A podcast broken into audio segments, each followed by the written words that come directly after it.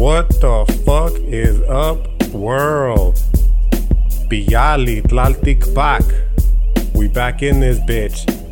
Another podcast for that ass. Another grito. Sea dicho. Coming about a week's time since my previous podcast. We're going to call this progress, homie. Okay? And there's no need to beat around the bush. Let's just get right into it, because I got about 16 pages worth of shit that I'm trying to get to you. And you know, if it takes fucking however long it takes, right, I'm gonna try to get through it in one. If I feel the need like it needs to be broken up, then maybe I might break it up into part one, part two. But the honest truth is, I'm in the midst right now of deconstructing an entire whole ass book. So realistically, there's gonna be more than just a part one, part two. This is gonna be like This is going to be a motherfucker of a series, dog. I'm starting a new series for y'all, all right? And it's going to be on Jung, Carl Gustav Jung, right? It's some shit that I've always been interested on the low tip, but I've never actually delved into deeply for this podcast, for sure, right? Like I said, dog, right now, currently, I'm just podcasting where I'm at, and for whatever reason, Jung just happened to speak to my soul, if you will, right? And I just felt, yo, it's time, dog. Let's do a Jung podcast, homie. And I actually sat down to, you know, I was on a complete whole ass different part of the book. And I didn't even plan on fucking doing a Jung podcast. So the way it kind of just happened organically. Before we get into the story, let's get the semantics out the way. If you haven't already, follow your boy. Is it OG.IceNice13, something like that on Instagram? Basically just on YouTube now, right? But whatever, like I'm there, right? I gotta start posting inevitably again. Just waiting for the right moment to jump back into this bitch and start rebuilding after the heartbreak of getting my old account zucked, right? Just have to psych myself up in order to, you know, start from the bottom all over again. No worries, I'll get there soon enough, right? So that's the formalities. Now let's get straight into the podcast. I guess another formality is shout out all you motherfuckers listening to this shit. Just know that as always, I do appreciate that, right? So yeah. I was on a different part of the book, dog. And it's like, I literally just picked it up. I needed something to read at the time. Right. And all the books that I'm currently working through at the moment, none of them are really, you know, like that. I wasn't like, I feel like reading that right now. Right. But, this one, for whatever reason, I haven't even looked at it in over like a year, dog. Basically since the passing of my brother, you know, and, it just spoke to me. I was like, oh, cool. I'll pick this shit up. Right. And, I just picked up where I had left off a while ago. And what I was working through, it just really started to trip me out, dog, because it kind of just happened to coincide with a lot of what I've been a lot of what I've been thinking through myself personally prior to having done so. And that is just, I've been tripping a lot on Cholo culture, homie, okay? Let's get straight to it. I've been tripping a lot on Cholo culture and my place in it, okay? Because for the longest time, I'm starting to realize now more than ever, I've struggled with accepting that part of myself for a long time, dog, for a variety of reasons, okay? And for one, it's because, honestly, homie, like, I sincerely despised it when I was growing up. I fucking hated Cholo culture when I was growing up. I was deeply immersed in it, you know what I mean? And I grew to hate it. I just hated everything about it, okay? And I can never really explain why. But, you know, looking at when I was there, like, I couldn't explain, like, why I hated it. I would just say, like, oh, you guys are fucking stupid. Like, you guys, what the fuck? Like, grow up already. Yeah, we're, like, in seventh grade. I'm telling motherfuckers to grow up, right? But that's actually not seventh grade. It's more like fucking freshman year of high school, right? But still pretty young to be telling people, like, we got to grow up, dog. This shit's fucking whack. You know what I mean? Like, we got to move on beyond this. You know what I'm saying? But, you know, at the time, I didn't realize realistically where a lot of those emotions came from. But, you know, in retrospect, looking back on it, I realized that a lot of it was predicated on fear, homie. All right. And specifically the fear that you experience when you're trying to navigate your way through Cholo culture. Right. So it's like, it's not even just fear, like your physical safety, because that is a fucking very real fear. OK, when you're fucking afraid of getting jumped. OK, because you have on one hand, people who want you to join their gang and you don't want to join the gang, right? So they're going to fuck you up. And on the other hand, you have, you know, people who are in gangs that want to fuck you up for no reason. And you don't have anybody like to back you up because you yourself aren't in a gang. You're a oneer, right? You're just one of one. So there's that, right? But there's also like the fear of being excluded for not joining the homies in the gang, right? The social ostracization that we've been talking about at length in this, you know, throughout this podcast, if you've been keeping up with it. That's where a lot of that comes from. For me personally. You know, I'm the one giving you this message. It's not a new message by any stretch of the imagination, but if you've kept up with this podcast, then it's coming from my experience. And my experience came from, you know, the ostracization that I faced when I finally, you know, turned my back on the homies. And I was like, I can't keep doing this, dog. You know what I mean? So there's that kind of fear right there, the loneliness inherent with all that kind of shit. You have these friends that you grew up with, and now suddenly you're like divorcing yourself from them. Of course, there's going to be some fucking fear inherent with that. You know what I mean? And not to mention the loneliness and isolation type shit. But, you know, it's also fear of all the fear of, it's more than just, you know, like, again, just the fear of physical harm or the fear of like the emotional alienation that you might feel. It's also a fear of shit like ending up in jail, dog, because, you know, the gang lifestyle and the environment, you know, that we were living in is conducive to, you know, ending up there, the school to prison pipeline. It's also the fear of ending up addicted to drugs and alcohol. And just ultimately the fear of being an overall waste of potential. Like so many of the people I grew up with, dog, so many of the kids that we grew up with, dog, so many people that I grew up with, they were good people. And they were very talented people. They were intelligent people. But along the way, as we start to get a little bit older, we go from being, there's that great SPM song. SPM, I have a very difficult relationship with him, you know, just in, given, you know, his history. But he does a really good job of rapping the fucking, the hood. You know what I mean? And there's that one song on his album, Never Change, where he goes something along the lines of beautiful kids making honor roll. 10 years later, they on parole, habitual criminal, mad at the world because it's all they know, right? Like that's a beautiful summation of the struggle, dog. You see, we grew up with these kids. I grew up with these kids. And, you know, we're in elementary school, even a little bit in middle school. And the world is fucking so full of potential. But then, you know, the external environmental forces start to come into play, the collisions, if you will, that we have, to use the Jungian language, with the external world start to come into play. And, you know, shit just starts to spiral from there. Our free will gets, you know, hijacked in a sense. And we start to fucking fall victim to a lot of the traps that were laid out for us growing up in the hood. Right. And for me personally, since I was young, education was sincerely, it was always an escape from all that. Still to this day, like, I'm thankful for the role that education has played in my life. I've come to recognize, you know, that perhaps getting a college degree isn't as important as we were. It's not like I'm being fucking nice right now, but it's just not, dog. There's ways to make it in this world that don't involve getting a fucking doctorate degree. Like, and that's just facts, bro. There's ways of making it in this world that don't involve getting, let alone a master's degree, let alone a fucking bachelor's degree, okay? And especially if you're getting it in fucking the liberal arts, because that's essentially a waste of time, like what I did. I can admit it now, like, damn, I fucking wasted my time, dog. I should have gone to be a STEM major, if anything, right? Or after, you know, my undergrad school, I should have gone to be a lawyer or a doctor or some shit instead of fucking continuing along this tradition. I'm not mad at it, right? Amor fati, you embrace your fate, you love your fate, right? But now I'm at the point where I can honestly say, as opposed to, you know, 5 years ago when I was an extreme elitist, shout out to my boy Milhouse, because he helped me realize how, you know, bad I was at this. 5 years ago, I would have been like, you're fucking stupid. You need a college degree to make it in this world. And if you don't have a college degree, you're not going to survive. That was severely misguided on my behalf, right? But regardless, for me personally, still, despite those new feelings that I have pertaining to education and, you know, college degrees in general, I still maintain that education for me is like a saving grace, and it always has been. I value learning. I value teaching. That's why I'm a fucking teacher. You know what I'm saying? And that's why I still continue to fucking educate myself, even though I'm not even in school anymore. All right. The whole fucking quote, the truly educated never graduate type shit. Okay. But, you know, back in the day when I was a kid, like education, that was my way out, dog. It was actually a saving grace. And I'll talk about it here a little bit shortly. Right. But the basic idea is that, here's how it unfolded, dog. Most of my elementary school, I was deeply immersed in the gang culture, but I was never like fucking forced, if you will, into joining an actual gang proper. Like I hung around with some dudes that were already, even in elementary school, doing wild shit, dog.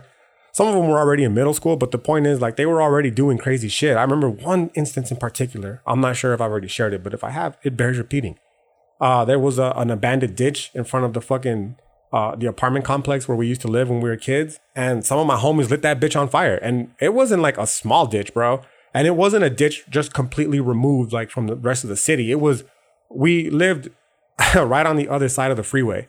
So this was a ditch that the ditch basically separated our apartment complex where all of us lived from the freeway. OK, and these motherfuckers lit that shit on fire, bro. And it was not a small ditch. It was it was more than an acre for sure. It was a huge, huge ditch.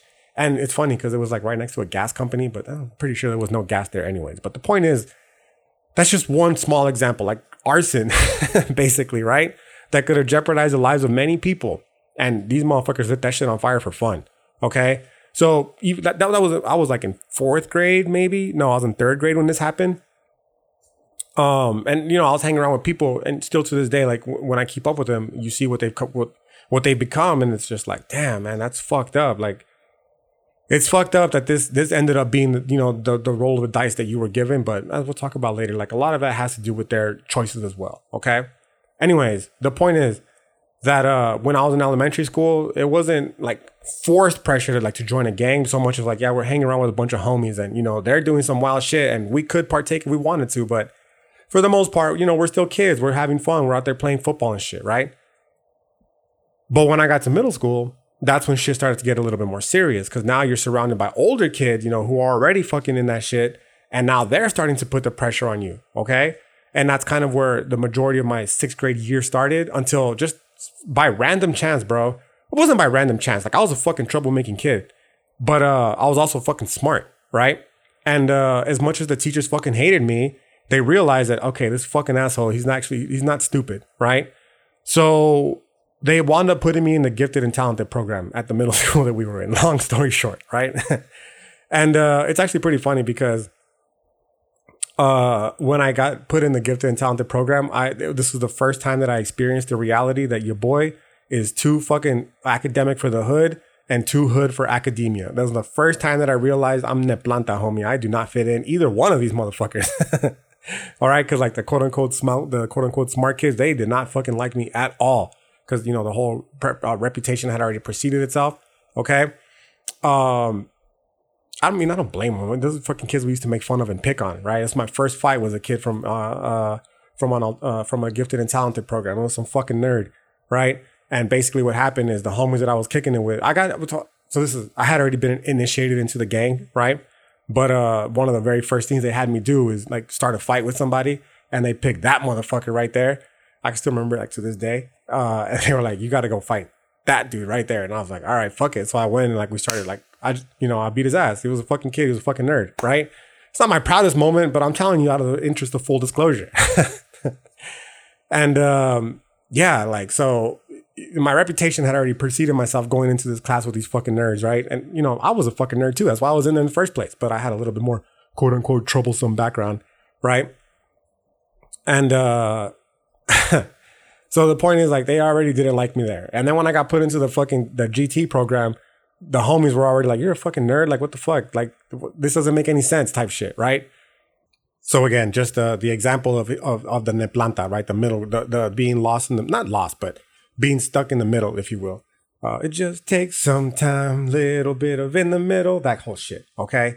Where, too academic for the hood, too hood for academia. Like, the academic shit is funny, dog, for the hood, because there'd be times when, I really wanted to step into my power, if you will.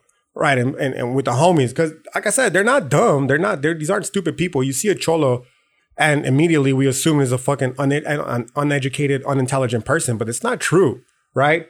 But I think more of what it is that they're just unwilling to be themselves, honestly. And that's another one of the beefs that I had with cholo culture is I didn't feel as though there was any room for individuality. It was very, it was very cut and dry, defined already. What was a cholo? You either had the slick backed hair or you were bald.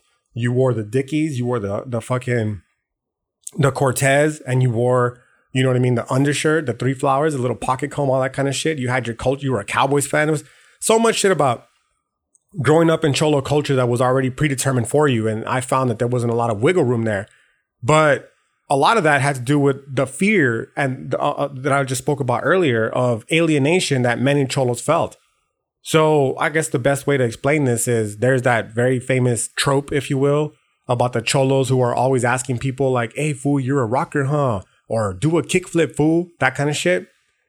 I'm telling you, dog, that shit right there, that stems, this is my Jungian interpretation, if you will, before we even get into the Jungian philosophy, right? That shit stems from the desire for cholos to want to be the rocker. That shit stems from the desires of the cholos to want to be the skater. But the fear inherent with leaving the cholo culture behind and then becoming the rocker, and then their homies be like, oh, fool, what the fuck? You're a pinchy leva, homes. Like, you know, all that kind of stupid shit. Right? So instead of having to deal with that, they would just rather fucking be the cholo and never skate, never become the rocker, etc. Right? And that's kind of what I'm saying is that, you know, I would want to step into my fucking power and like talk about, and you know, shit like, damn, dog.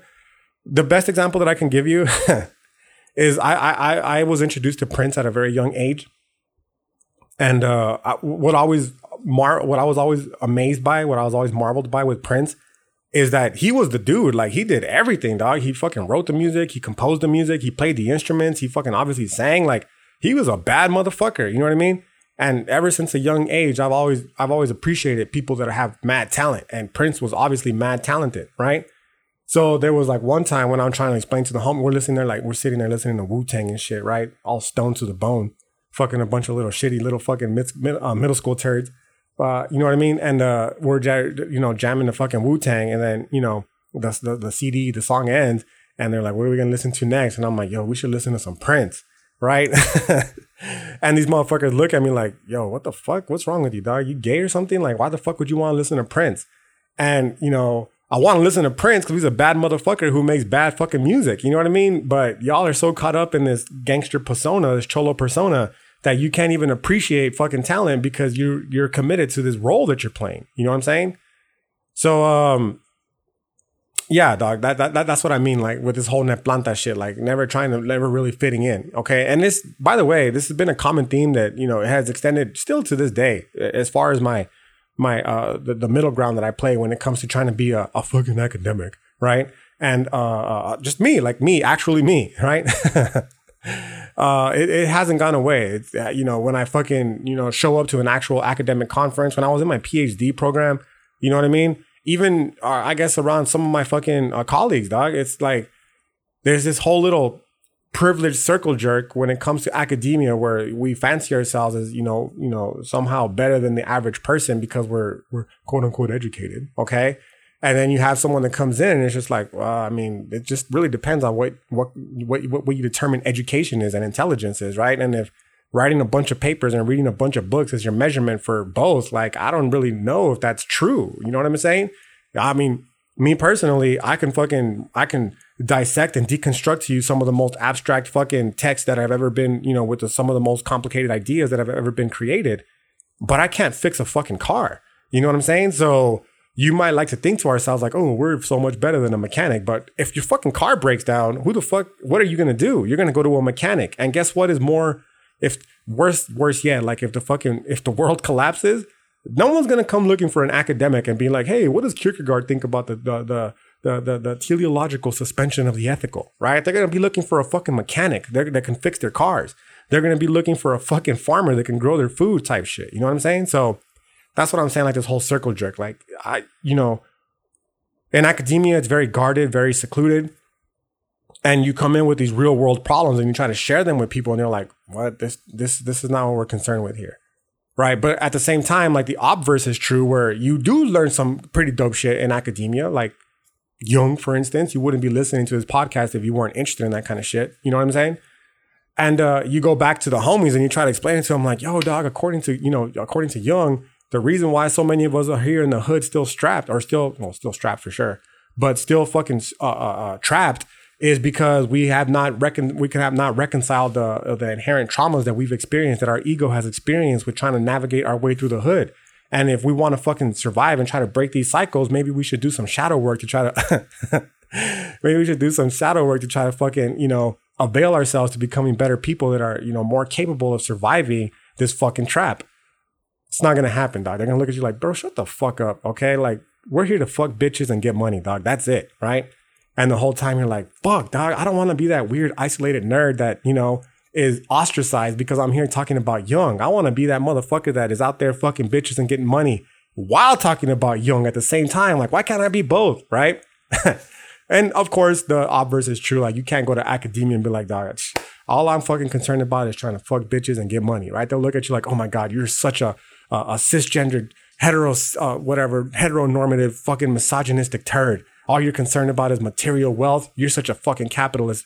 Marx would be deeply offended with you, right? And it's like, okay, dog, like, you know what I mean? Like, why can't it be a little bit of both? Why can't you say, like, fuck capitalism, but I'm still going to try to get money to survive type shit, right? Anyways, all of that is just a long-winded way of saying, again, like, too academic for the hood, too hood for academia. Like, it's just that ne planta gran, you know what I'm saying? Which brings us to the second way, and that this whole cholo culture has been fucking with me. All right, so just a quick summarization. The first way is like, this is how I grew up, but this is what I wanted to be. And I had a very hard time like coalescing the two. I grew up as a cholo, but I wanted to be a fucking academic, right? And in both ways, like from a personal level, like I couldn't bring in the academic background. From an academic professional level, I couldn't bring in the cholo background. It was just fucking just weird, like always at tension with myself, right?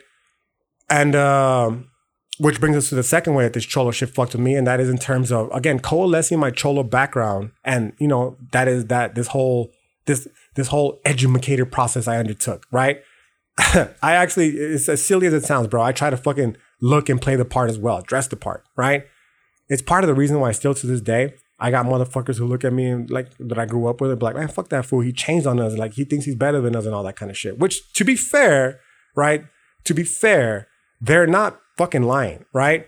But they are bitch made for feeling that way, just so we're 100% clear. If you're any of my fucking old homies from back in the day who's listening to this and you feel as though, and I'm talking about like way back in the day, right? I'm talking about like fucking middle school, elementary school, maybe even a little bit of high school, right? But especially the ones that we grew up in the hood together, specifically, I should say. I mean, if by chance you're listening to this, which I don't see why you would be, because who cares? If you're listening to it, right?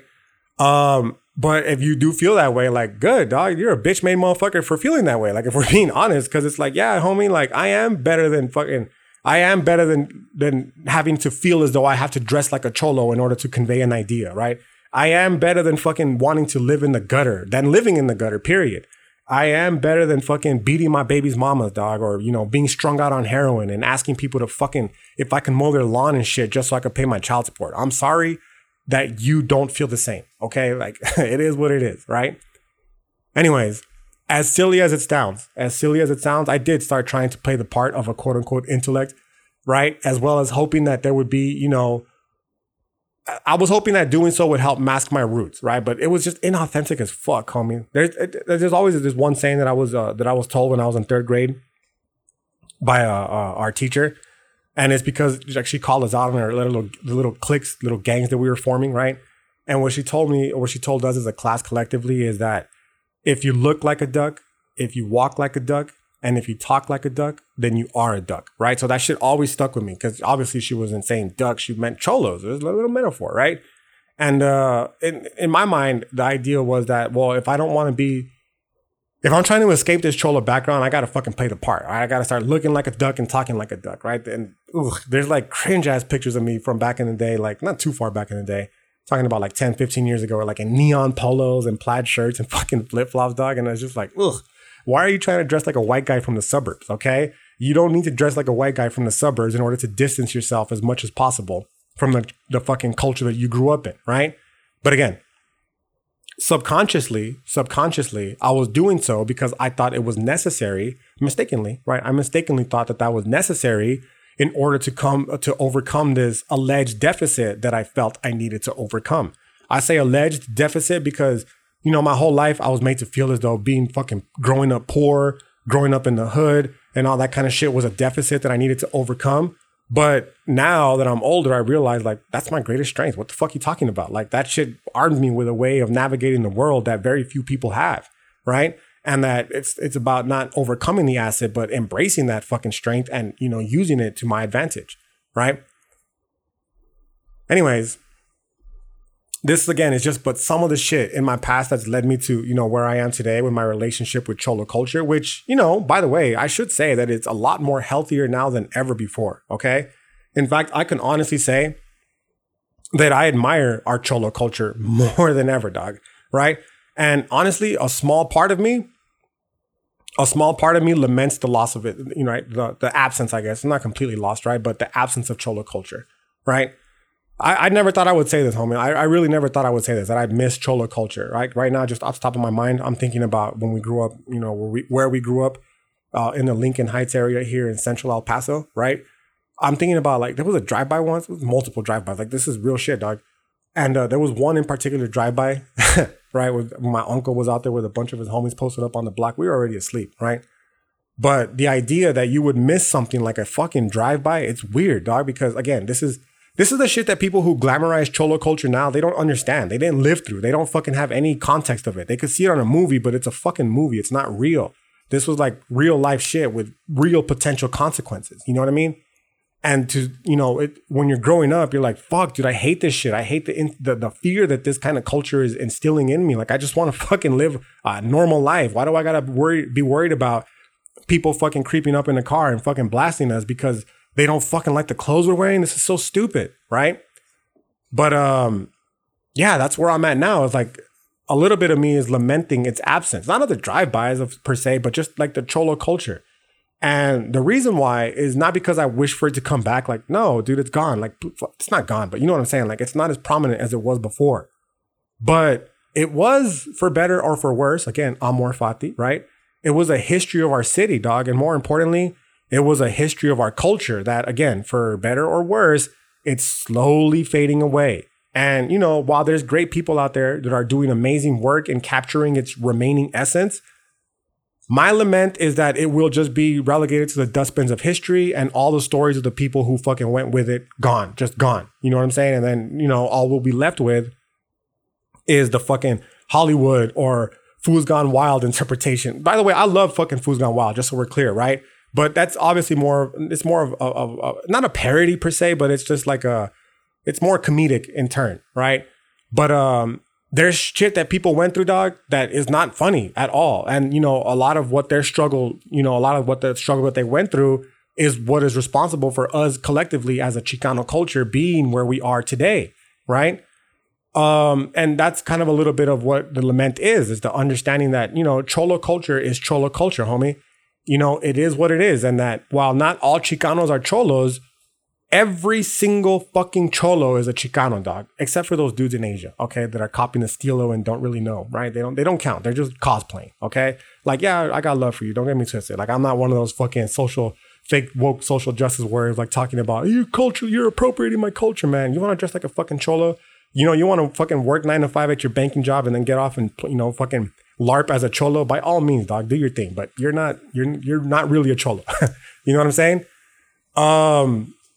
Anyways, the whole point is here that every fucking Cholo is a Chicano, dog. So if you're going to say that, you know, you have love for Chicano culture, that it means accepting all parts of our culture, right?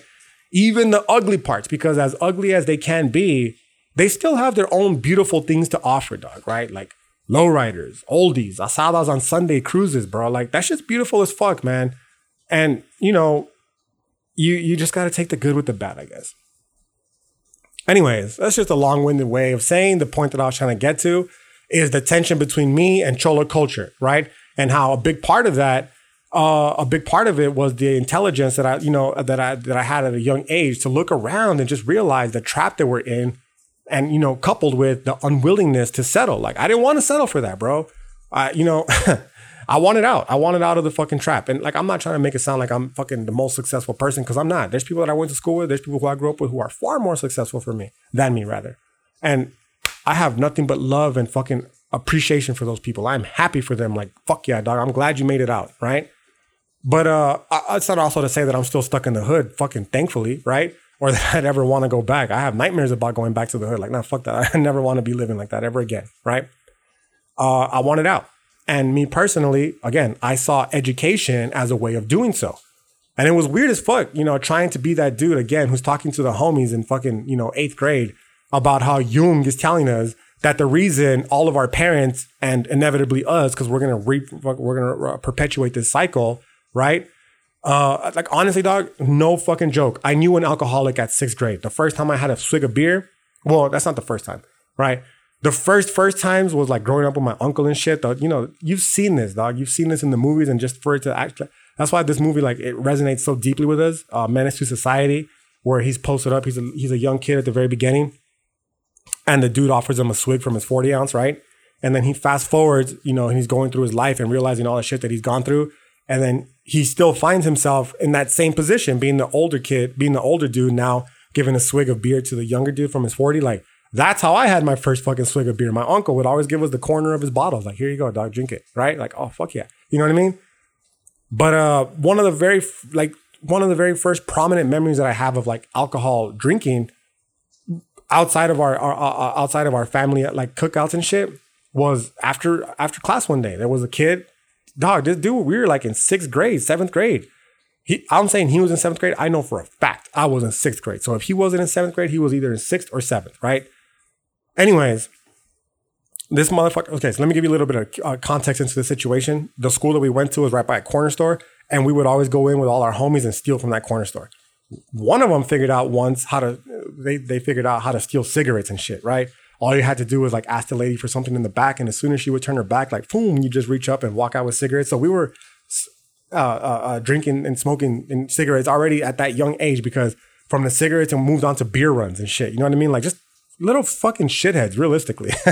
I had one homie, like, had a really huge jacket, and he would just walk in and like literally like that brazenly just put shit in his fucking jacket and walk out, right? Anyway, so it wasn't difficult to get fucking cigarettes, alcohol, let alone drugs. Like, we would find out soon enough, right? But I remember like this motherfucker, after school, we were walking through the ditch, and he had just been there all day drinking. And we're like, what the fuck, this dude? We're like in 6th grade, and this motherfucker's already drunk. And he was like, here, homie, you want some of the beer? And I was like, yeah, fuck it. And I took a swig of the beer because I wanted to fit in. I was a stupid-ass little kid. I wanted to be part of the crew. And I remember drinking and feeling like so, like, ugh, disgusted by it, right? Anyways, going back to that shit, like, I want to talk to the homies in 8th grade and, you know, and tell them, like, yo, again, the reason Jung is telling us that we're going to perpetuate this cycle while we're going to end up the fucking alcoholic losers is because of an unconscious desire that we all have to regress to an infantile state of non-responsibility, right? This is that unconscious shit, right, we're talking about. But most of them, if we're being honest, they'd give me the fucking fluoridated muggle look. Like, again, bro, what the fuck are you babbling on about? Stop, you know, stop talking about this, or we're going to quit inviting you out with us, okay? And, you know, just typical quit scaring the hose type shit, man. Right. And, you know, I didn't want to be the guy that scares the hose. Like I said before, I wanted to fit in with the homies while we picked up girls and talked about Jung. That's what the fuck, you know, that's what I wanted to be. Right. And thankfully, I'm at that point now. And that's exactly what this podcast is going to be about. This is what the podcast is going to be about. Right. The first entry in a short introduction on the series of Jung, right? Like, I've always wanted to do this shit. Like I said, I've always wanted to talk about Jung. I've always wanted to do this. Like, let's do it now, dog, right?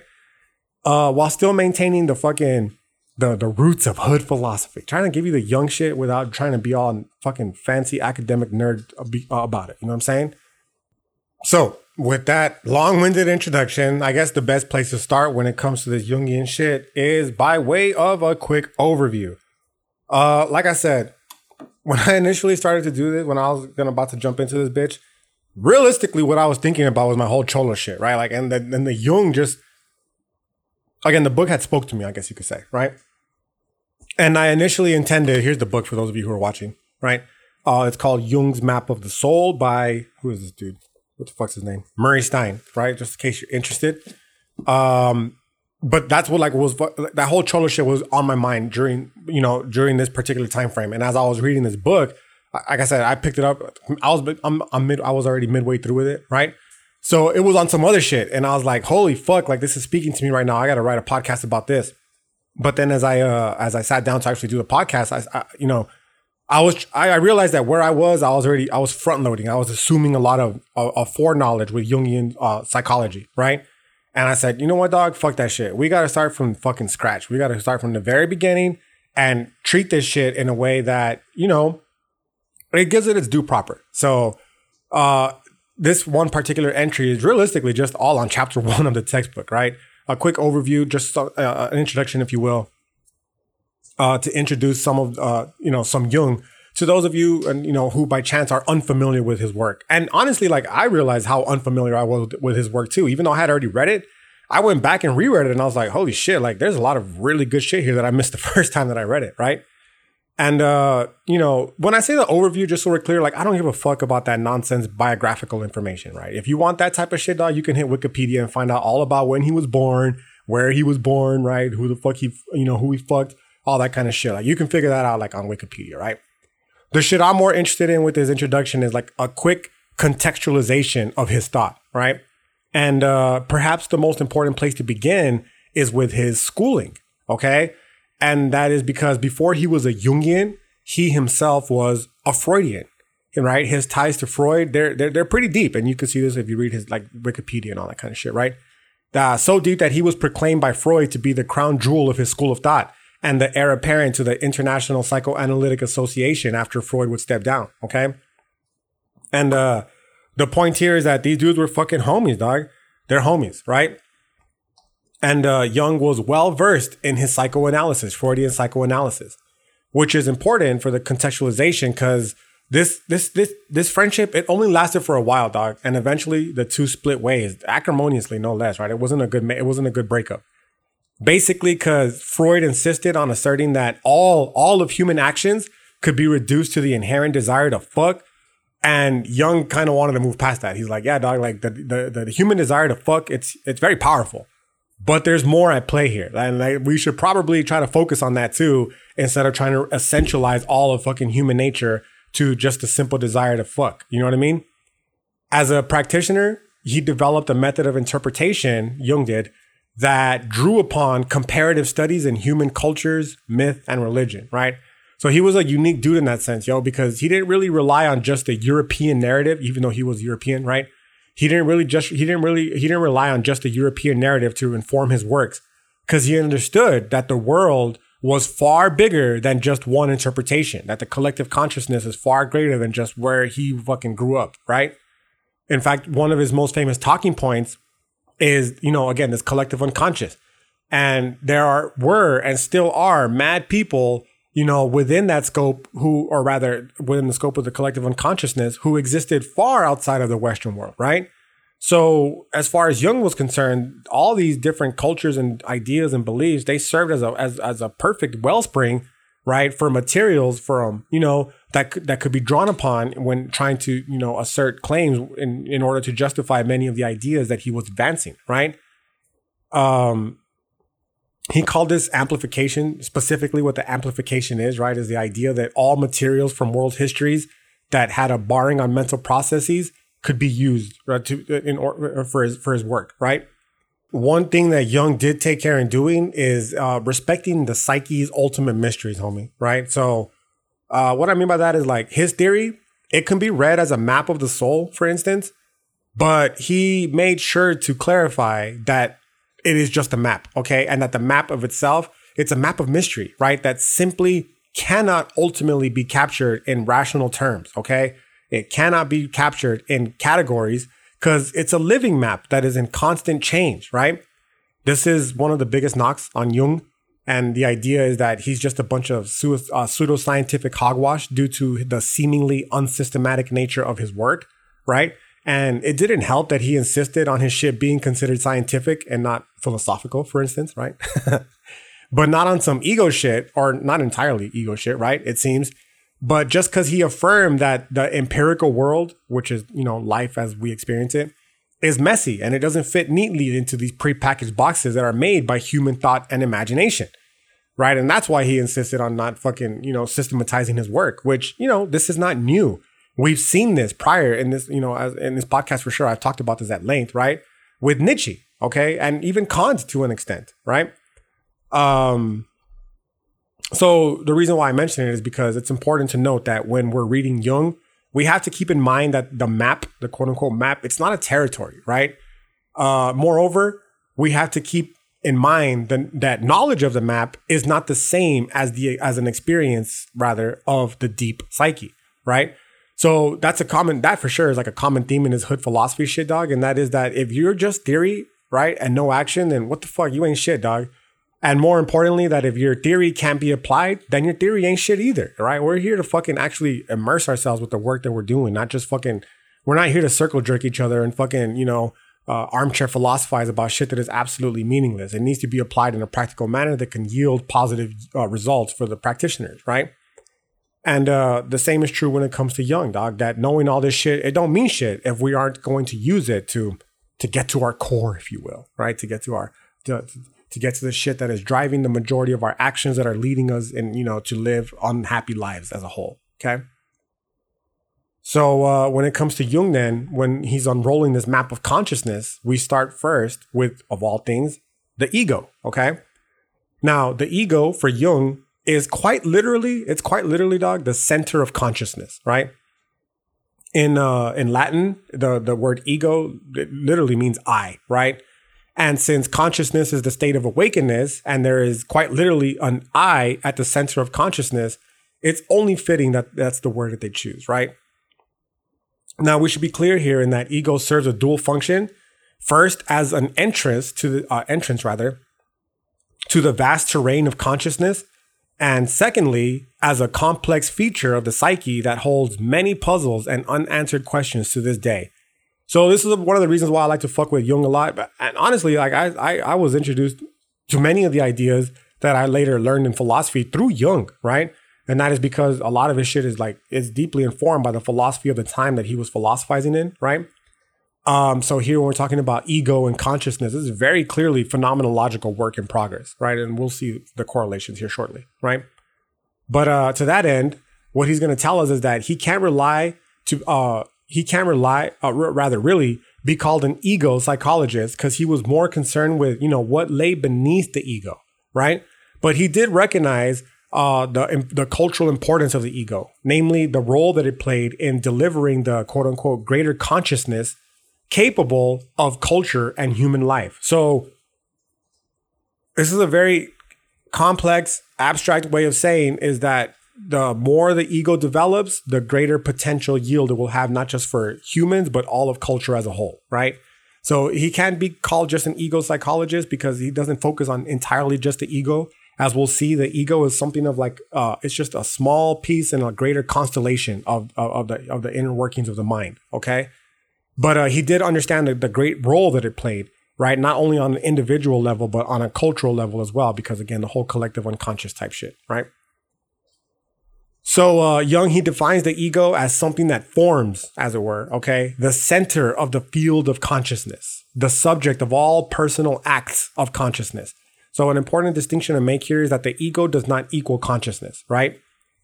Perhaps this is a very complex idea. Like it's just philosophically speaking, it's very complex to convey. But when I'm thinking about it, I like to think about it as like a highway, and the ego itself would be the actual highway, and you know the consciousness is the actual highway, and ego is just the vehicle that is driving along the highway, right? Like, consciousness facilitates the ability of ego to drive through it. But at the same time, ego is the center of consciousness because without an ego, there is no experience, i.e. you driving a vehicle down the highway, right? So, to that end, Jung tells us that consciousness is itself a quote-unquote field, right? And that ego occupies its center. It is our empirical personality, right? The personality as we are aware of and experience firsthand. This is some... The parallels with Kant are clearly there. Like they're clearly there, right? But this isn't an episode on Kant, right? Let alone the correlations between Kant and Jung. This is just a quick introduction to Jung and his thoughts on ego, right? So when it comes to that, I guess the simplest way to put it is that the term ego, it refers to one's experience of oneself as a center of a willing, desiring, reflecting, and acting, right? So the ego is that center, right? Inside Out, homie. We've all seen Inside Out, the movie, the Pixar movie, right? Ego is the fucking, whatever her name is, the little chick with the pixie cut, right? The one is causing all the ruckus and trying to fix all the ruckus simultaneously, right? To that end, you can see the ego kind of as a mirror in which the psyche can see itself and can become aware, right?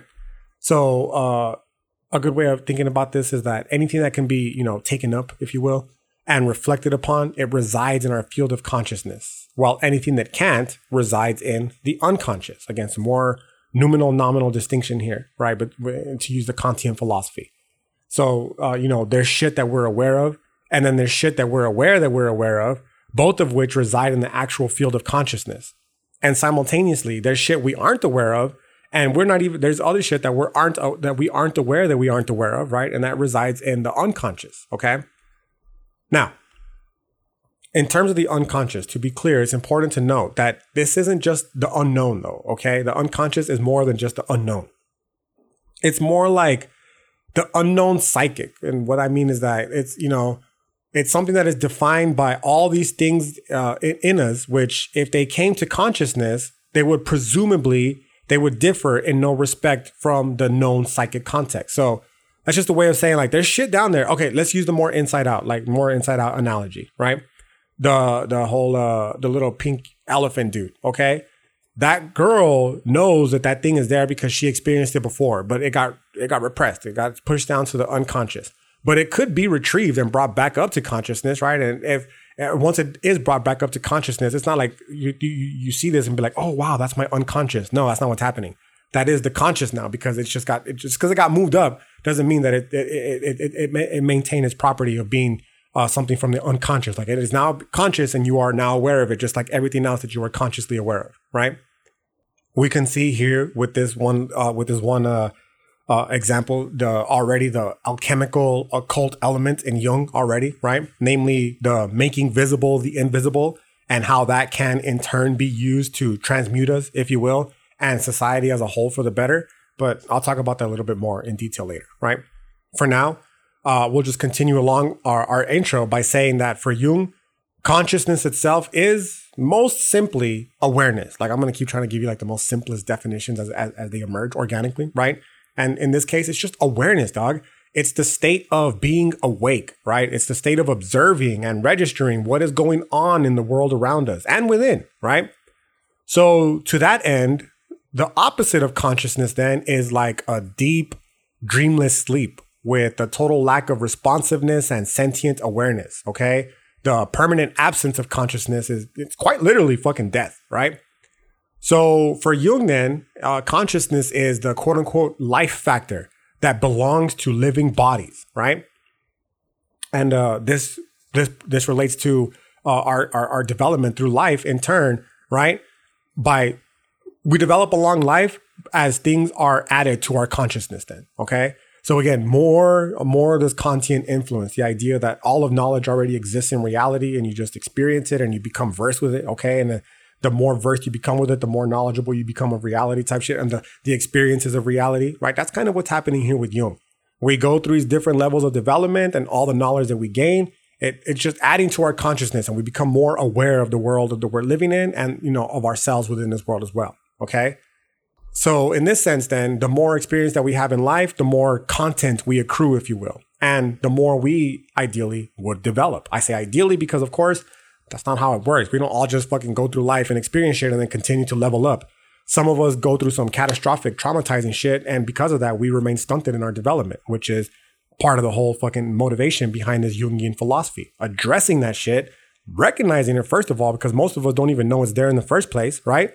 And then addressing it and then working to overcome it so that we can continue our development and continue to level up, right? So it's because of this content that human consciousness can ideally, I say ideally because this is obviously not fucking true, but in theory, it can ideally be itemized, right? So what I mean by item, it could be bracketed, if you will, to use the fucking phenomenological language. Like, you take these objects of consciousness and you say, this goes here, this goes there, this goes here, right? Both of these things come together and they form this, and we use these together to do this, right? We form the schemas, the schematic patterns in our mind that help us navigate the world after we, make the associations between these bracketed objects of consciousness, right? That's the basic gist here, all right? And in this particular case, we are itemizing and bracketing shit like our thoughts, our memories, our identity, our fantasies, our emotions, images in general, words, all that shit, dog. It comes together, right? And they form what he's going to refer to as a cluster that forms our ego, right? Now, for Jung, the ego, again, it forms the critical center of consciousness and it largely determines which contents remain within the realm of consciousness and which ones fade away into the unconscious. So the ego is responsible then, Jung tells us, for retaining contents in consciousness, but can also eliminate them from consciousness by just simply ceasing to reflect on them. It can repress, okay, to use the language, contents it does not like or finds intolerably painful or even incompatible with other contents, okay? And at the same time, the ego can also retrieve contents from storage in the unconscious. This is based off the whole memory bank idea, the idea that we're just like a warehouse, right? And that our memories are stored in this warehouse and that we can just go in and like retrieve them whenever we need it, okay? That's what this idea is based off of. The idea that it can retrieve contents from storage in the unconscious so long, he tells us, as they're not blocked by a defense mechanism like repression, and that they have a strong enough association to the ego, i.e. they have been learned strongly enough, right? As long as it has those two things, and it could be retrieved as memory from consciousness, right? From the unconscious. So again, to that end, they're going to reintroduce the metaphor of the mirror, right? And this time they're going to refer more likely to a magnet, right? It's not only a mirror, but also now a magnet that holds all of these contents together, the contents of consciousness that we've experienced throughout, you know, the duration of our life. But again, it's more than just a mirror and it's more than just a magnet, because this ego, it can also will, it can also get us to do things, right? And it can, moreover, it can act on its own accord, right? So what that means is that, like, as a vital center of consciousness, you know, this ego it's so fundamental to us. It's just so fundamental. It precedes language. Like, before we even have language, our ego is there. It precedes our personal identity. Before we know who we are, what we are, our ego is there, right? And before we even know that we are, it precedes personal awareness. Like, before, you know, the whole thing that I was talking about before, when you put the little red dot on the kid's forehead and they reach, and you put them in front of a mirror and they reach out to the mirror to try to take it off. Like, that's because they don't realize that that's them, right? They don't have any personal awareness, but they're still fucking aware. And that's where the ego is, right there, right? Again, this is just basic levels of development and psychology type shit, homie. And what Jung is telling us is that basic things like recognition of our face and names, it comes shortly after, and they cluster closely around the center of our consciousness. So much so that they have the effect of defining the ego and enlarging its range of executive command and self-awareness. So that's just like a really fancy way of saying that fundamentally, the ego is a virtual center of awareness that exists at least since birth, okay? If you're one of those motherfuckers who think consciousness starts at conception, then the ego is there. As soon as the conception hits, it's right fucking there, right? If you think that people get consciousness right at 3 months, boom, there's the ego right there. If you don't think they have consciousness till they're born, boom, the ego's right there, okay? And it's the fucking virtual center of awareness that exists at the very moment that consciousness, you know, enters into the body, or the bodies enter into the consciousness, whatever you want to, however you want to view it, right? It's quite literally the eye that sees and has always seen the world from the unique vantage point of this body, your body, my body, right? Again, more Inside Out type shit. As soon as the eyes open, boom, the consciousness fucking... the ego rather experiences the consciousness. Now, one thing that's interesting about this ego is that on its own, it is literally no thing, right? It is literally no thing. Hence why it is so difficult, if not outright impossible, to map, let alone know. Like a little fucking ghost, dog, right? We can't deny its existence, but it remains fucking hidden to us nonetheless, right? Now, I personally find this important because it helps me understand the ego less as this little homunculus living being in our fucking heads, right? Straight Men in Black style, where that fucking alien dude dies and there's that one little green alien inside of his head, right? It helps me think about it less like that, right? And more so, again, in a philosophical, phenomenological manner, that has, you know, struggled again to get to the core of consciousness, right? The whole mystery of consciousness, dog, it's fucking crazy, bro. This is why this, you know, the artificial intelligence, like, I'm always a little bit suspect about it, because in order to have artificial intelligence, you have to first know what consciousness is. You know what I mean? Because you can't, it's a property that just can't be given unless the way that the machines are built allows them to filter consciousness the way humans are built or animals are built, right? I don't know how it's going to work. But, I do know that since we don't really have an answer to what consciousness is, right? it makes me very uneasy to say that other things are conscious as well, like robots. You know what I'm saying? But that's a whole other topic for another day. For now, the point is that we don't know what this consciousness shit is still to this day, right? It is the greatest of all known phenomena. Like, we don't know what it is, but we know that it's there. Like, it's really fucking weird, right? But that hasn't stopped folks from trying to figure it out, okay? Now, this process, it comes in all kinds of different names, but the fundamental problems with it remain the same. And that is that we are trying to study consciousness with consciousness. And a conundrum inherently implies an impossibility. This conundrum inherently implies an impossibility, right? Because you're using the very tool that you're trying to, you're using the very tool to discover something that you're trying to discover in the first place. It's fucking weird, okay? In philosophy, we call it refraction, right? And the best way that I can give you this this metaphor, at least for me, it's how it works for me. It's like a flashlight refracting back on itself, okay? And usually at this point, motherfuckers will always be like, well, what about a mirror? If you put a flashlight in front of a mirror, it will fucking refract back into itself, right? But it's like, no, dude, that's not the same, okay? Because that's akin to humans looking into a mirror, okay? We're talking about, like in the case of the flashlight, the actual light particles themselves without any sort of external fucking cue turning back on themselves, okay? Turning back on themselves completely independently and realizing they're the source of what is causing the illumination in the first place, right? So when it comes to consciousness and shit, the best example that I can give you is like a zombie eyeball, homie. A zombie eyeball. It's like fucking bloop, popped out of its fucking socket and shit. You know what I mean? And now you have, say you're the zombie, and now you have one eyeball intact, and this eyeball is the one that you've used your entire life to look forward. But now your other eyeball is hanging here, and it's still attached to the socket. So ideally, you can still it's still seeing.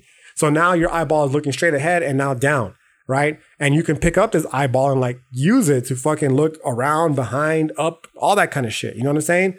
And at the same time, like you could even turn it inwards and look at yourself like, holy shit, I'm fucking looking at myself with my eyeball here. You know what I'm saying? And that's kind of the basic gist when it comes to this fucking consciousness. It's like, we're using this tool to help us figure out what that tool is in the first place. And the moment that we become aware of that, we're no longer talking about consciousness. We're talking about the experience of consciousness, right? It's fucking weird, dog. Anyways, all of that is to say that there's a lot of overlap between Jungian thought and philosophy. And this is just but one example, homie, right? Again, in philosophy, what I just talked about, we call it the cogito and the pre-cogito, right? The will, right? And Jung and company, they're going to call it the ego, the consciousness, the libido. Again, all different words to convey the relative same phenomena, right? That is universal to the human experience. In terms of the impossibility to pin down the ego, there's this great quote by Sartre that I personally feel summarizes this, which goes, never until these last few days had I understood the meaning of existence, quote unquote. I was like the others, Sartre tells us. Like the ones walking along the seashore, all dressed in their spring finery. I said, like them, the ocean is green. That white speck up there is a seagull. But I didn't feel that it existed or that the seagull was an existing seagull, quote unquote. Usually, existence hides itself. It is there, around us. It is us. You can't say two words without mentioning it. But you can never touch it, right? This is exactly what this Jungian thought tells us, dog, right? This is true of the ego.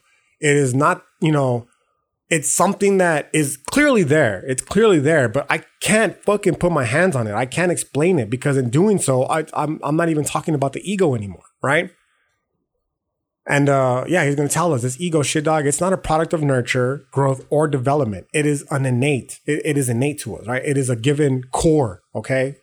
That comes with the infant. It's just like part of the process, it's part of the fucking, of the deal. Again, that's why like with robots and shit, I'm like, I don't know if they're really conscious, bro. Like, do they have the fucking ego? Does it come with them?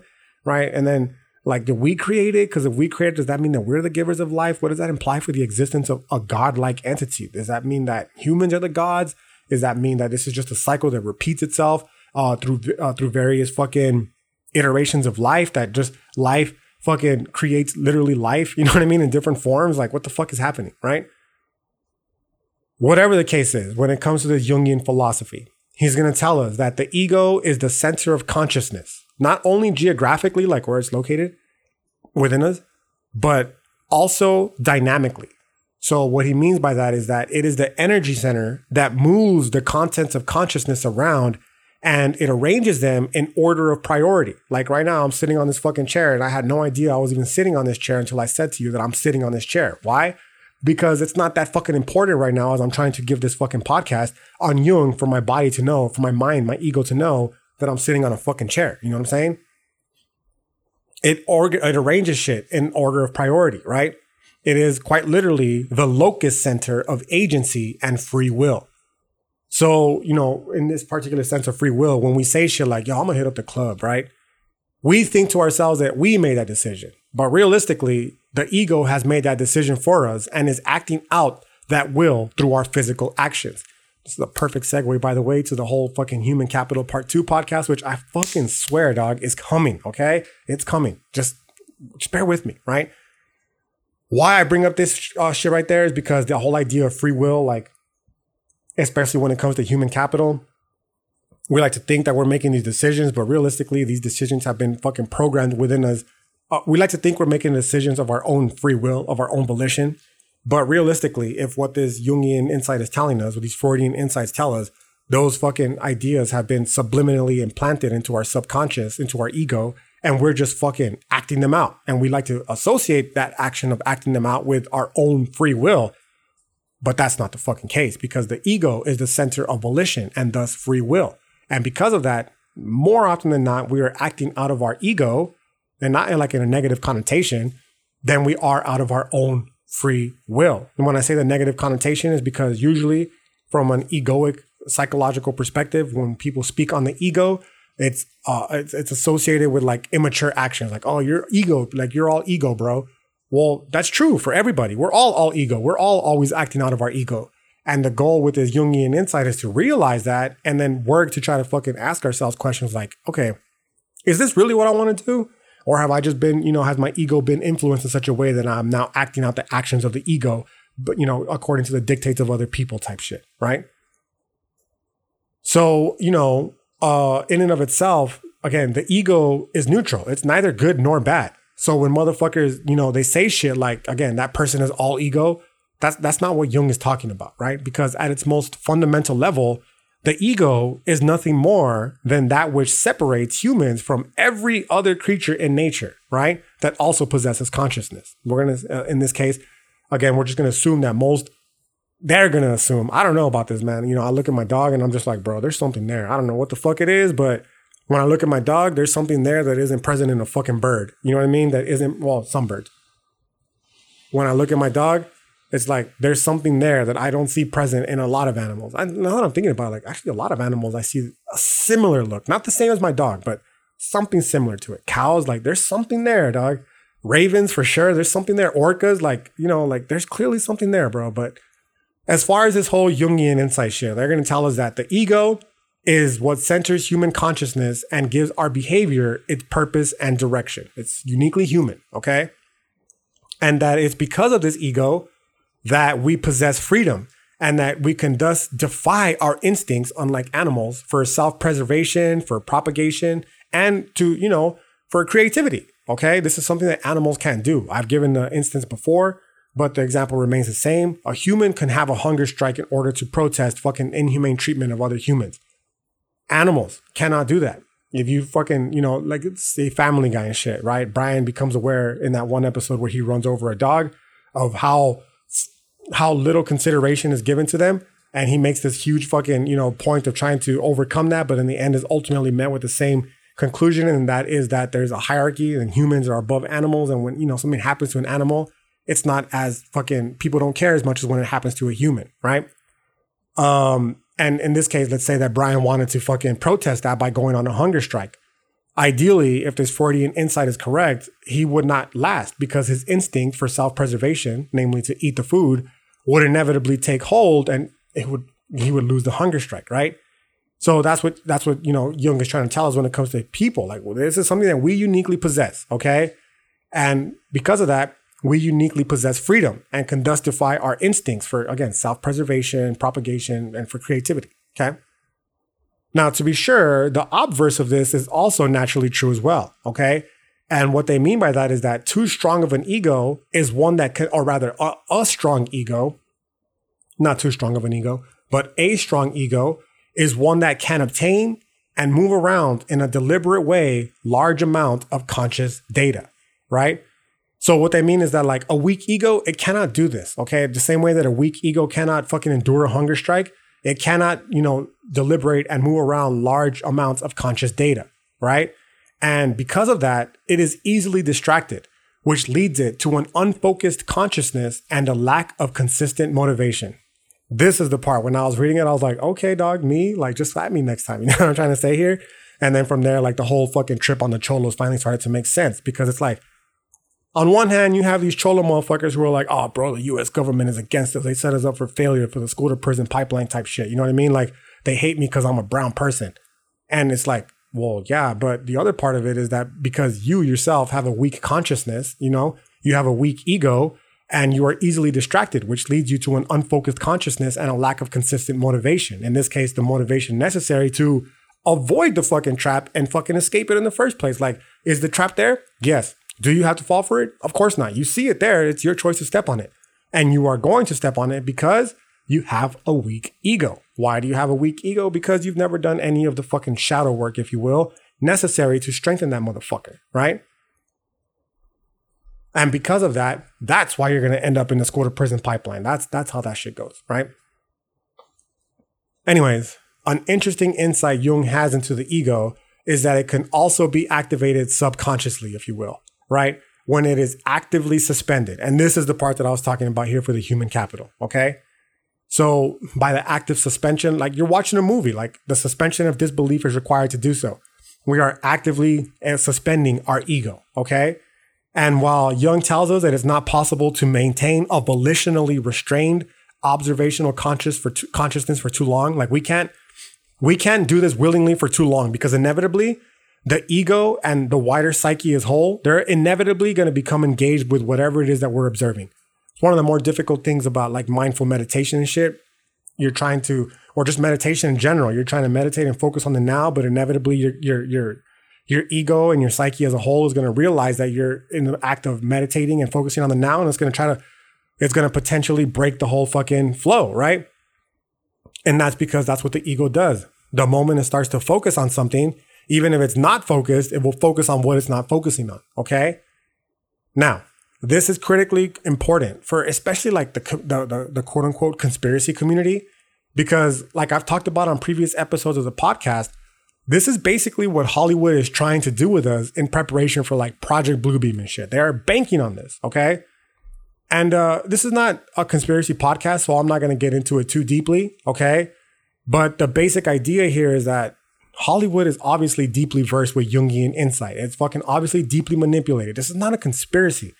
We know that the CIA, for instance, is fucking actively involved with Hollywood. That's why every fucking big budget action movie invariably ends with the quote-unquote American good guy fucking coming out on top. They're not entertaining you. They're actively trying to push a war agenda. That's what they're doing, okay? And they're doing so predicated off this Jungian psychology, which again, it's not a mistake. Because remember, as I've talked about in the previous episodes, or rather, as I talked about earlier, this Jung cat, he was a student of Freud, dog.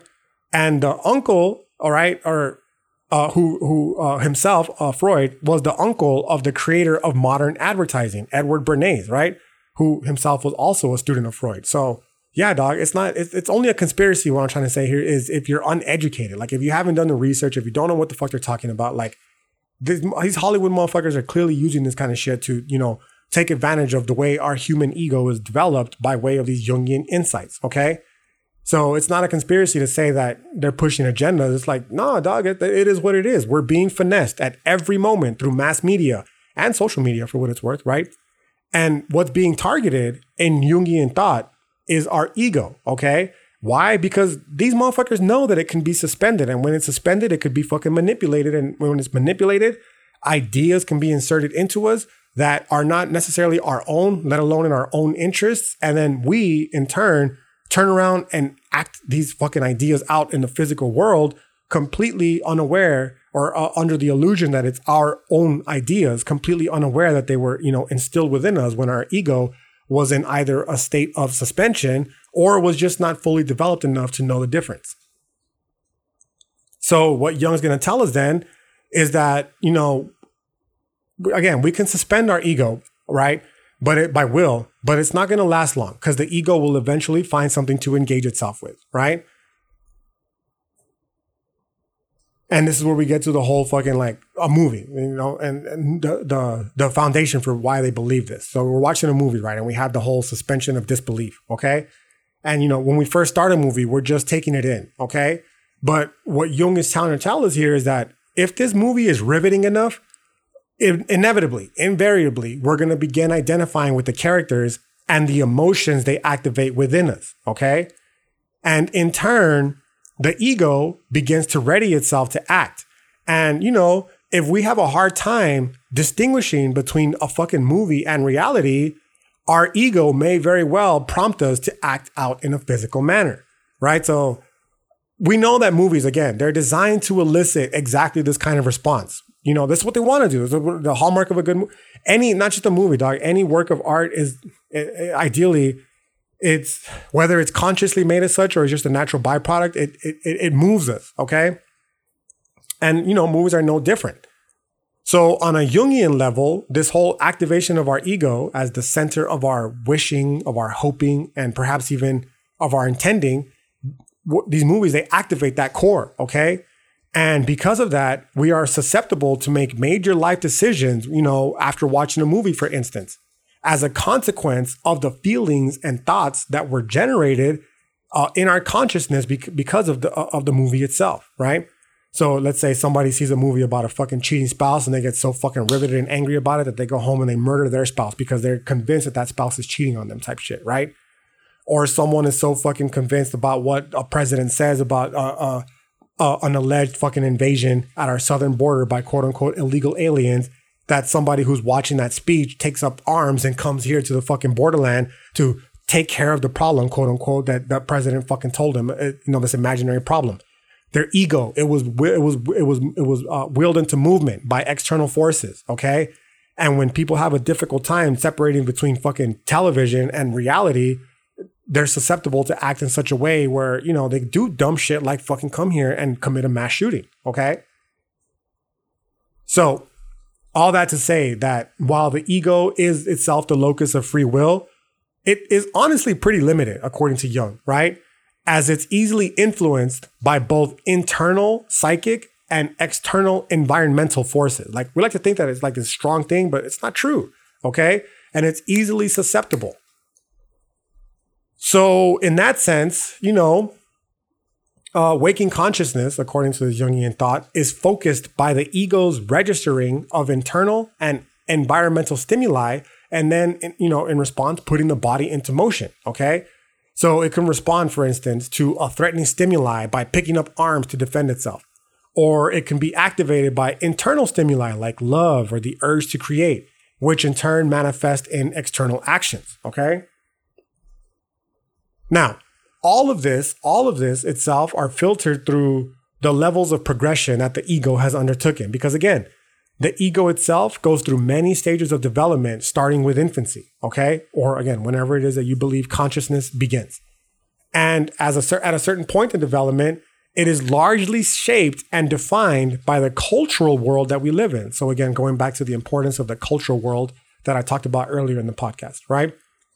Jung calls this layer of the ego the structure that surrounds the central ego, okay? And it becomes thicker as we grow and learn and practice our cultural norms. Another just introduction of philosophy insight. The majority of us, we are not our true selves. We are not ourselves, assuming a true self even exists. We are not unique individuals. Let's put it that way, okay? We are fucking products of the culture that we were born in. It's pretty much that simple, okay? There's nothing unique about it. And we'll get into that as the series continues. But for now, Jung, he continues by telling us that the ego, it rests on two bases, okay? A somatic, that is bodily one, and a psychic one, okay? And each of these bases is multi-layered, and it exists particularly in consciousness, but mostly in the unconsciousness, okay? So for instance, in its upper layer, the ego is rational, cognitive, and reality-oriented. In its deeper, more hidden layers, it is subject to the flux of emotion, fantasy, conflict, and perhaps more importantly, to the intrusions from the physical and psychic levels of the unconscious, okay? And this is important because for Jung, at least, the idea here is that this vital center of consciousness, our ego, it can be easily disturbed, homie, no matter how subliminal this fucking disruption may come, right? So what I mean by that is like, dog, that's what we mean when we say stay woke, dog, stay woke, fam, okay? Because they're coming for us at the most fundamental of levels. It's not a fucking overt assault where they're telling you like, this is what we're trying to instill. It comes to us in the most subtle of ways, dog, through signs, through symbols, okay? That enter into our collective unconsciousness and they fucking resonate with these deeply held archetypes that we as humans have by virtue of being humans, okay? And that these echoes in turn cause slight disruptions even at the most fundamental subconscious of layers that in turn affect us in the conscious world and our actions, right? We're being manipulated at the most fundamental of level, dog. You gotta stay woke, fam, right? Now, an important thing to note here though, just so we're clear, is that this, at least for me personally, is not necessarily a bad thing. Like, yes, it's fucked up that we're being raised as cattle on this prison fucking planet, dog. But I'm practicing gratitude in my life at the moment, dog. And what I mean by that is like, it's nice to look on the positive side of things. And in this case, it's that instances like this, they provide us with the opportunity to grow. Like, yeah, we could sit here and lament like, oh, fuck, dog, we ain't nothing more than fucking sheep on a prison planet. Okay, fine. Now you know that, okay? Now let's fucking use this as an opportunity to grow because we don't have to be sheep. We can undo this fucking cultural programming, okay? And while we're still going to be stuck living on this prison planet, there's ways to do so that don't fucking imply just a fatalistic approach inherent with understanding that we're basically just fucking pawns on a greater chessboard, right? They provide us with opportunity. This insight can provide us with an opportunity to grow. Being fucking, like, realizing that you grew up in the hood, in poverty, like, yeah, that fucking sucks, okay? But you can use that as an opportunity to fucking grow. It's not inherently fucked up is what I'm trying to say, right? And this is what Jung calls collisions, okay? These collisions are conflict, trouble, anguish, sorrow, suffering, and all that other kind of shit, okay? That lead the ego to develop as it does. The way when we come to realize that our inner desires are being frustrated by just life in general, okay? We have a collision. Our inner ego wants something and life says yes or no, okay? And depending on the answer, that's, you know, the kind of fucking collision that we engage in, which ultimately does nothing more than give ego the chance to develop. Like, yeah, dog, you grew up in the hood. Now you have a chance to grow from it or not. Like, that's your choice, okay? What Jung is going to tell us is that a moderate amount of conflict with the environment and some frustrations, they're the best conditions for ego growth. This is why, like, I can't stand these fucking bitch-ass fake woke social justice warriors, dog. And the reason why is because the majority of them, they profess to have this deep fucking concern for people like myself who grew up in the hood, my quote-unquote brown body folk, right? But realistically, they don't know shit, dog, because they've never experienced strife. They've never experienced any sort of collision, okay, with fucking life that has given them the opportunity for ego growth. And you'll see this with a lot of them. It doesn't matter what fucking ethnicity they are.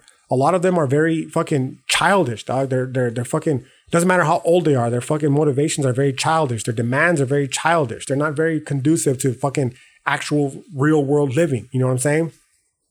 And, the reason why, at least from this, one of the reasons why from this particular reading is because they've had it too fucking easy, bro. They're very privileged. Living in academia, living an academic life is very privileged. Most of the academics in general, they come from fucking good backgrounds, dog. There's not many poor people in academia or people who grew up in poverty in academia. There's some, but a lot of people who get into academia, they do so because they have the financial backing to be able to afford going to college and not having to work, to be able to afford taking a chance like becoming a fucking philosophy professor. Like, you can afford that shit. You know what I mean? And because of that, they've been really sheltered from the world, bro. And, you know, in this sheltering, they've never really had the necessary conditions that are needed for ego development, right? So it's only natural that we're seeing how their ego is unfolding to be very childish ways, right? For those of us who have lived a fucking life, and there's a great meme that's circulating right now, and it's about the little interesting meme from iCarly, and the text says, "Me living in a third world country with water scarcity, looking at a teenager in America struggling to find their sexuality," and it's like, boom, dog, fucking bullseye, you fucking nailed it. Because the people who are writing these dumbass shows about fucking respecting pronouns and all that nonsense, they're sheltered. They don't have a fucking understand. They've never been given the necessary conditions, right, to give the moderate amount of conflict with the environment that implies some sort of frustration that are conducive to ego growth. They don't have that. They've never had that. And now that they do have it, like in the quote unquote real world, because social media is not the real world. Like Dave Chappelle tells us, he's not fucking wrong, dog. Right. But they do confront these conflicts, and namely the conflict is people that just don't agree with them. Like, no, dude, I don't fucking agree with you, right? And they're so childish and immature that they can't fucking process it in any way but to resort to a childish manner, like fucking screaming and at the top of their lungs in order to get people to fucking stop talking, right? Now, to be fair, this isn't some right-wing reactionary fucking attack on the fucking quote-unquote progressive left, because honestly, fuck the right wing too. We've talked about this, right? Which is why, as I was like writing this down, I started thinking about Jordan Peterson a lot, and I was like, man, this guy's a fucking clown, bro. Like, for reals. He fucking professes to be this Jungian scholar, but why do his critiques never center on that? Like, why is his critiques always on fucking trans people? Like, why is his critiques always on fucking anything that critiques fucking conservative Christian values? Like, why doesn't he actually get into the Jungian shit? Because if he did, right, you'd probably have much more success if he behaved like an actual Jungian scholar and talked about that kind of shit, right? Whatever the case, this is definitely not a J.P. Potter, Jordan Peterson podcast, right? It's about Jung, specifically on ego, right? And getting back to this whole idea about the collisions of ego with the external world. What he's going to tell us is that to be sure, some collisions can be catastrophic, dog. And these lead us to severe damage of the psyche, okay? And in many instances, these catastrophic collisions, rather than helping the ego become strengthened, it could actually become wounded and so severely traumatized that its later functioning is radically impaired, right? That is why, again, dog, I cannot stand motherfuckers in the hood who were kicked right in the dick from birth. Don't get it twisted, dog. We absolutely were, like most of the people on this planet, okay? Fucking full front kick right to the dick, dog. Right from birth, all right? But rather than choose to fucking stand up and continue fighting, you laid down and you gave up because of it. Like, that's why I don't fucking like the cholo culture. That's what I see it as in a lot of ways, right? To me personally, that's weak, pathetic, cowardly shit. And I don't value that, dog. I value strength. Not in the pedantic physical strength that that it's associated with, but in that will to power strength that I've talked at length about, through Nietzsche on this podcast, right? The idea of like, yeah, dog, you got kicked in the dick. Now you got to get up and fight, even if you get your ass fucking beat at the end. Like, it's weird to me, dog, because this is something that we learned growing up in the hood. Like, we know this. We grew up in the hood. This is something we know full well. And that is that ranking out, being a ranker is not an option. Just another rankerful jar, right? From Fools Gone Wild. It's what they're fucking talking about, dog. You don't have that option growing up in the hood, okay? Because you could never show face again. And if you fucking rank out from a fight, like, you could never show face again. You'd always be made fun of for the rest of your life, right? And perhaps most importantly, if you rank, people will continue to fuck with you, dog. You don't, like, they'll know, like, I'm gonna bully this motherfucker now, right? I'm not saying bullying is a good thing, dog. I'm saying that it's just a fundamental nature of human beings, bro. It's like human nature to fucking pick on things that we find to be, weaker than us, okay? And if you rank in the hood, like, you're going to get fucked with, dog. You're just going to get fucked with, okay? You don't have a choice but to stand and fight. Even if you get your fucking ass whooped, dog. Even if you get your ass whooped, you stood and fought, right? This just leads to more of the reasons why I hate the cholo culture. It's like, why do we only do this when it's fighting for something so fucking inconsequential as our hood? Right? And not for something that is actually important, like our lives and the betterment of our people. Okay. And again, that's why I don't have respect for cholos, dog, but we'll get to that some other time. Right? Imagine all the cholos in the world. They came together to elevate the fucking Chicano community in a fucking powerful manner, as opposed to fucking tearing it down with shit like fucking gangbanging and fucking you know, human trafficking, drug abuse, and drug, you know, proliferating among our communities. Imagine if they actually got together and did some shit that actually fucking mattered for the people. You know what I mean? Like, that's why I fucking hate cholos. One of the many reasons. But again, for now, the point is the imperative to do the shadow work to heal the trauma that we have endured growing up in the hood so that we can quit repeating these cycles that are causing us to lead meaningless lives. Like, at the end of the day, that's what it's about, dog. And this that's what this hood philosophy shit is about, okay? And that is exactly what Jung is telling us, okay? Cognitively, he's telling us that cognitively, we may be good, but the less conscious parts, that we're aware of, the emotional turmoil and the absence of cohesive structures, they've created severe character disorders and dissociative tendencies. Dog, there's so many people running around the hood that have that are acting out so much unresolved trauma, right? And it's just like, fuck, man. Just if we could have just talked about Jung, right, back in the day, instead of about just fucking bitches and getting money, like, who the fuck knows where we'd be right now? You know what I'm saying? Like, who knows where we would be? But whatever the case is, Jung tells us that beyond being vulnerable in a normal fashion, as most egos are, these types of egos are fragile and hyper-defensive, dog. You want to get to the core of machismo? Let's start talking some shadow work here and realize why these fucking dudes are acting in such a machismo way. Why? Because it's a fragile, wounded ego that acts out in a hyper-defensive way, i.e. the machismo, in order to just continue fucking navigating and surviving. You know what I mean? And that's not an out for these fucking bitch-ass dudes who act out of machismo so much as it is a call to them too. Like, you gotta do the shadow work, motherfucker, because fuck you if you don't, right? Anyways, going back to this whole ego shit and the traumatized ego, he's gonna tell us, Jung is, that these types of egos, they fragment easily under stress and therefore tend to resort to primitive, yet powerful, defenses to wall off the world and protect the psyche from intrusion and possible harm, okay? Jung tells us that such people, they cannot trust others, yet are paradoxically let down constantly and thus disappointed by others and life in general. It's like, okay, you can't trust others, but you're always let down by others? That doesn't make any sense, dog. You hate life, but you're constantly disappointed by life? Like, it doesn't make any sense. Make up your mind, right? It's more likely that you do want to trust others, okay, but you have all these walled up defenses that you've built out of the fucking need to survive the continuous letdown that you've experienced by others, okay? And instead of actually resolving, you know, the core of the frustration that you feel when you're let down by others, you've built up these walls when, you know, in order to protect you from life. But what you should be doing is fucking, you know, working to deconstruct those fucking walls and realizing that, yeah, people are going to let you down inevitably, but that's okay. That it's just another one of the conflicts in life that is going to fucking, you know, give us the opportunity to become, you know, better at life, if you will. The alternative, of course, is to just isolate ourselves from the environment because the environment is perceived as overwhelmingly threatening and thus live our entire lives in defensive isolation. That's the alternative, right?